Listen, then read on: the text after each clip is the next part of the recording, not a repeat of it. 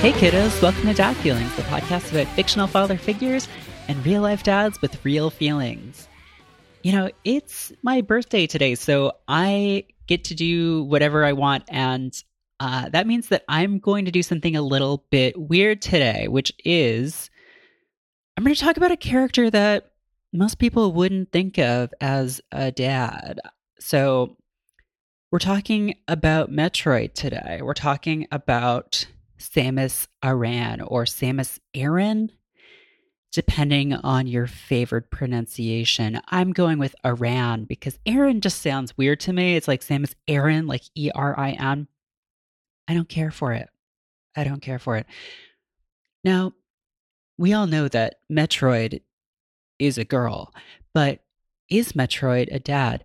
You know, a lesser host might say, no, of course not. Metroid is a mom, but I'm not a lesser podcast host. I am willing to dive into these complex issues and really get to the meat, you know?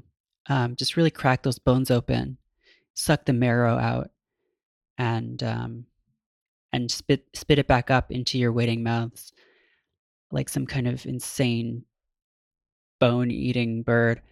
Um, so I, I, just I want to recap. We've talked about this before on the show. Uh, you know, back when we first started the show, we talked about what is a dad, and that's a complex question because a dad isn't a father. A dad isn't just a male father figure. Dadness is a quality that any person can embody. That is the working understanding of dadness, according to this podcast. And, you know, we do often talk about on the show, we often do talk about um, male father figures, and we often do talk to to men who have fathered children or who are parenting children. But I think we can talk about female dads um, you know we can we can talk about just like we can talk about uh, female masculinity we can talk about female dads. Um, and what does what makes a dad then? And that's again it's it's it's difficult. It's sort of you know it's like pornography. I know it when i see it. Um, i can look at someone and say that's a dad. And i can look at someone else and say that right there not a dad. And so when i come to a character like Samus Aran, sometimes I like to, you know, challenge myself um, because this is a character uh, who who is who is a woman, first of all. Um, and that was sort of a reveal for those who who don't really know the history of this character. Uh, Samus Aran comes from a game series called Metroid, and the first game in this series was released for the Nintendo Entertainment System in the late 80s. And in that game, uh, Samus was referred to as male in the instruction manual and sort of just appears as a robot in the game almost. Um, she wears this sort of power armored suit, but you know, it just looks like a, a robot. And the NES's graphics were not uh, particularly high fidelity, so you really have to use your imagination. And, and, it does look like you're this robot exploring this cave and shooting monsters and um, and destroying uh, Metroids, which are these aliens, um, which I'm going to come back to in a little bit. But if you complete the game in under five hours, um, you get the reveal that Metroid is the girl. And uh, if you keep wondering why I'm referring to her as Metroid, it's sort of a running joke in the same way that people refer to Link from The Legend of Zelda as Zelda. Um, and if you complete the game in under three hours, you uh, unlock a pixelated image of her in her bikini. And there is actually a code as well uh, that will allow you to play through the game as Swimsuit Samus. The game is kind of noteworthy in that it is one of the early home console games that is not a linear experience of traveling from one end of a screen to another. It's a very complex uh, map that you're traversing, and you need to unlock certain abilities to access other areas and that tradition kind of carries on throughout the series and it that combined with um, with a Castlevania game, which we previously discussed on the show when Ava Problems was on. We talked about the Dracula of Castlevania. Uh, there's a whole genre now called Metroidvania, which is basically games where you are traversing an environment and need to unlock certain abilities to access areas that you wouldn't otherwise be able to get to. Samus doesn't really communicate throughout most of these games. Uh, there are some exceptions. So in Super Metroid, which is the third game in the series, she has kind of this voiceover dialogue um, just through text at the beginning of the game. And um, in later games, she talks. So in one game in particular, Metroid Other M, she does talk quite a lot, but I'm going to get back to that game in a minute. Um, her characterization has always been kind of projected by fans, and unless you count the the comics um, or the uh, the uh, weird Nintendo cartoons that she was in, um, she doesn't really have much of a personality. She is this kind of this quiet, stoic figure, and um, and in ways the character can be compared to uh, to the character from from Alien. Um, so Ellen Ripley, uh, in that they're both sort of these these women characters who face this alien threat and uh, and have to overcome it and are basically dealing with horror in space. Um, and that comparison has been made quite a bit between the Metroid series and the Alien series. So um, both of those those games have these alien creatures that are parasitic in some way. So obviously, the aliens of Alien um, implant their embryos in a host, which then erupt from their body and kill them. And a big part of that film series is this uh, is sort of like extending the horror of rape and pregnancy onto all bodies, um, which is a big part of where the psychological terror of that that film comes from. Um, and then in Metroid, you have these creatures called Metroids, which are kind of these hovering jellyfish that uh, latch on to creatures and suck the energy out of them and kill them and then reproduce through that process of just getting more energy. The difference, I think, I mean, there are there are differences and there are similarities, right? So I think those series have been compared quite a bit, and to me, that that comparison has never quite rung true. Um, the Alien series, I think, is much more interested in feminine terror and in the terror of being a woman in the world. And the Metroid series never really seemed to be about that to me. I mean, in the earlier games, you just have Samus sort of exploring the space on her own. And um, you do have this villain named Mother Brain, which is like quite quite feminine. But it, eh, to me, the game is not really the game. The early games were not really about that. And whereas Ripley is is characterized or is put into this sort of mothering role, especially in um, well, in Aliens, with the this sort of child that she rescues, and then also in Alien Resurrection, where she is like actually sort of the mother of these aliens, I don't feel like Samus is put in that position. And some people would argue, well, actually, Merritt, there is at the end of of Metroid Two, Samus uh, finds the last Metroid, and it's a baby that hatches, and it uh, and she doesn't destroy it. It imprints on her and follows her around like a confused child. And she turns it over to these scientists. And I think that's one of the points that's commonly used to talk about sort of the Samus as a mother figure. But my problems with that well, first of all, the term, like the game never uses the term mother, and Samus never describes herself that way. It says that this creature is following her like a confused child, and she doesn't really seem to know what to do with it. Um, and instead of sort of taking it, like, you know, uh, instead of, well, she doesn't kill it, first of all, but she also doesn't like feel any particular emotions towards it. Um, she takes it back to this lab to be studied and just sort of sees it as this this monster, this this ant, this dangerous animal that she is taking to be studied to see if it has any useful properties for civilization. And at the beginning of Super Metroid, she has done that and is basically just like, well, I'm off for another job because Samus is a bounty hunter, and that's something that gets lost a lot in these games because uh, she does very little bounty hunting. She seems to really just be working for this Galactic Federation, like all of the time. But she is ready to just sort of leave when there is a distress signal because Ridley, her nemesis, who is this sort of giant pterodactyl monster who has some resemblance to a xenomorph in his facial structure, um, has sort of uh, has killed everyone on the station and has stolen the Metroid, and she has to go back and kill him and kill Mother Brain again.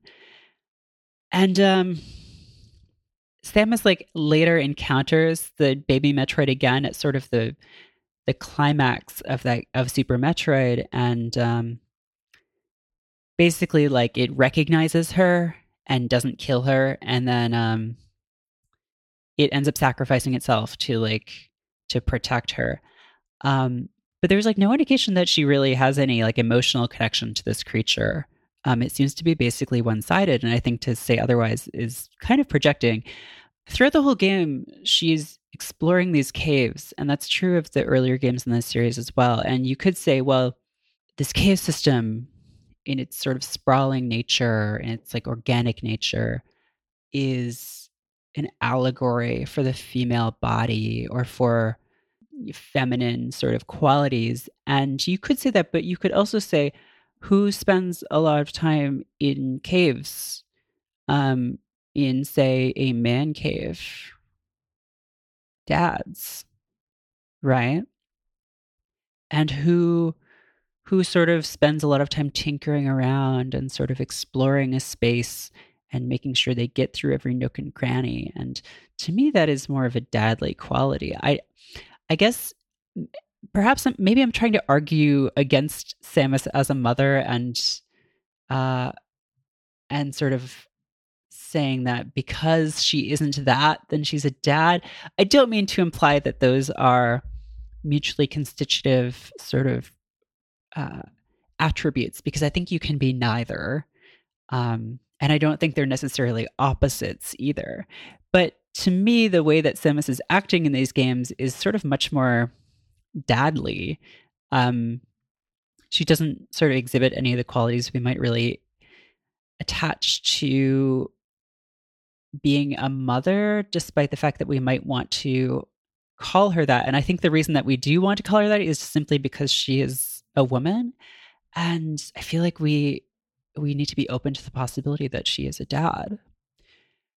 And I'd argue that one of the least successful games in the franchise, so definitely the most maligned, um, is Metroid Other M. And just from the title, I mean, if you look at the acronym, uh, and if you switch the M to the front of other, uh, this game is really kind of hitting you over the head with this idea of motherhood. And um, one of the reasons this game is so reviled is that it makes Samus sort of a helpless. It it projects femininity onto Samus in a way that um, that necess- necessarily makes her helpless and vulnerable, and um, and that in itself is bad. But then it also introduces this older male character who was actually introduced in a game that was released earlier, but that is set chronologically after this. And that character's name is Adam Malkovich, and he is meant to be Samus's superior officer before she left to sort of become a bounty hunter. The problem with this character is that, well, we sort of have to talk about the mechanics of the game because in earlier Metroid games and in most Metroid games, uh, Samus gains access to the space by finding different pieces of equipment that she can integrate with her armor. So, say she finds uh, this grappling hook technology that lets her climb to a different area, or she finds these jet boots that let her uh, jump higher, and so she can she can access some other place. In Other M, she starts with all of this equipment, but Adam won't let her use it, and there is a sort of complex justification for this um, that I think is somewhat rooted in cultural values, um, and especially around the military, uh, around sort of following orders and um, and discipline and that kind of thing. Uh, but basically, Adam says, Samus, you can't use all these certain things until I authorize you. And she just agrees. And that you could argue that, okay, basically she is coming into the situation where he is the commanding officer in this area. And even though she isn't under his command, she used to be, and feels some kind of like continuing respect for him. And he says, like, don't fire missiles in the space station. You could blow something up. She might say, that makes sense. I won't do that. But there are some things that are just egregious, like uh, Samus has uh, an ability called the Varia suit, which protects her from extreme temperatures. And there are parts in this game where Adam refuses to allow Samus to use that and forces her to run through these superheated areas where she's just being harmed and can be killed.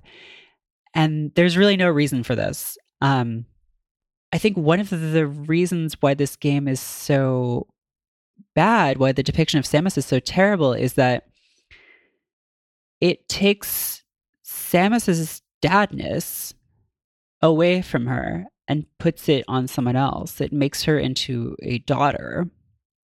To me, that is a betrayal of the character. And I think that's something that people maybe don't talk about much is that, you know, she is kind of this more of a dad in these other games. Um, and that's one reason why this is so bad. And you can also talk about, well, the character model, you know, in the earlier depictions of Samus, she's like this six foot tall Amazon who weighs like 200 pounds and is just totally muscled.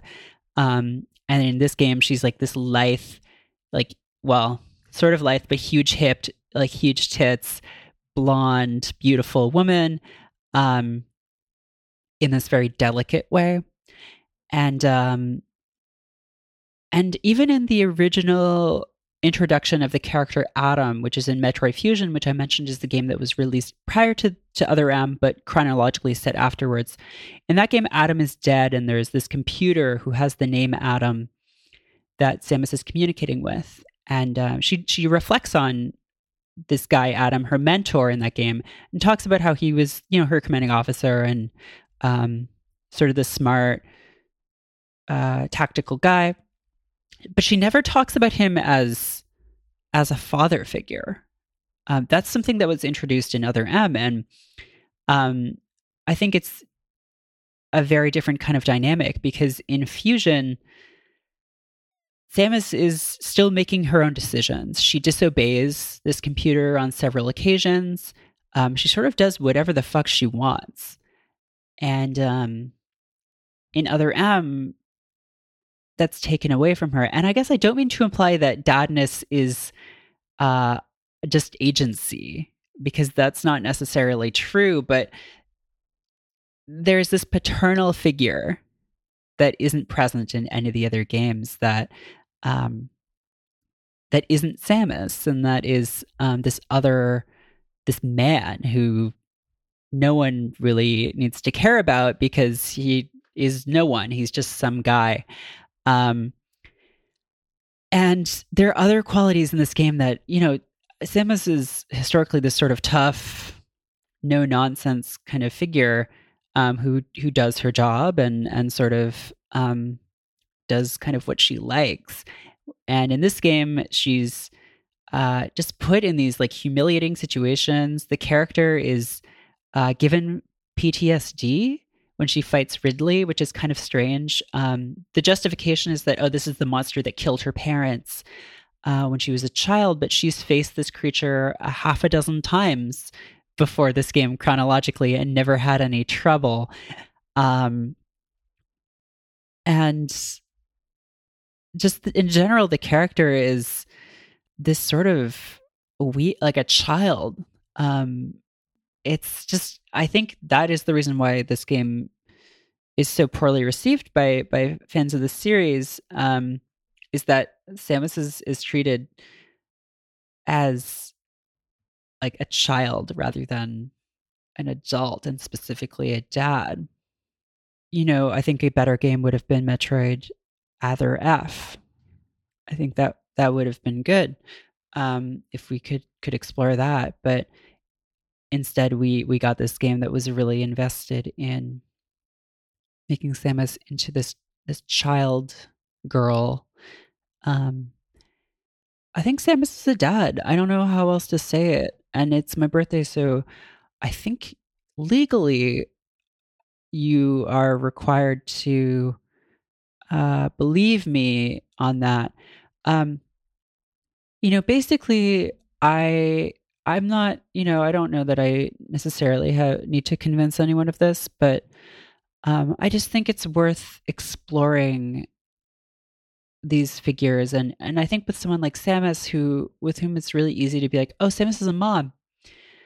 I think it's interesting to sort of argue, like, well, what if Samus was a dad? What if the opposite? And I think doing that can help us understand these categories a little better and it can sort of dispel some of our easy associations. Um, you know, just because Samus is a girl, just because Metroid is a girl, doesn't mean Metroid is a mom. Um, I'm going to stop now, I think, but um, you know, just let's just reflect on that. Um, Samus is a dad. If I say it enough times, then um, then it'll be true. So, um, I want to thank everyone for supporting Stay Mean through our first support month.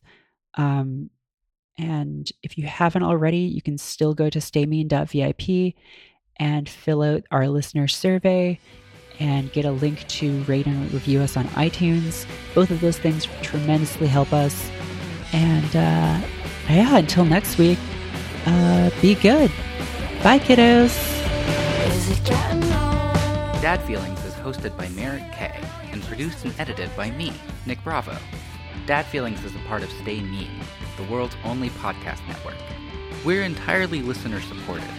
If you enjoy the show, please consider becoming a patron of Stay Mean at dadfeelings.com slash support. Our theme music is Swell Content by Speedy Ortiz, off their album Foil Deer. Thanks to Car Park Records and Sadie Dupuis for letting us use it. Please mention us on Twitter we're at Dad Feelings and at Stay Mean Co. Or rate and review us in iTunes. We really appreciate it. Thanks for listening.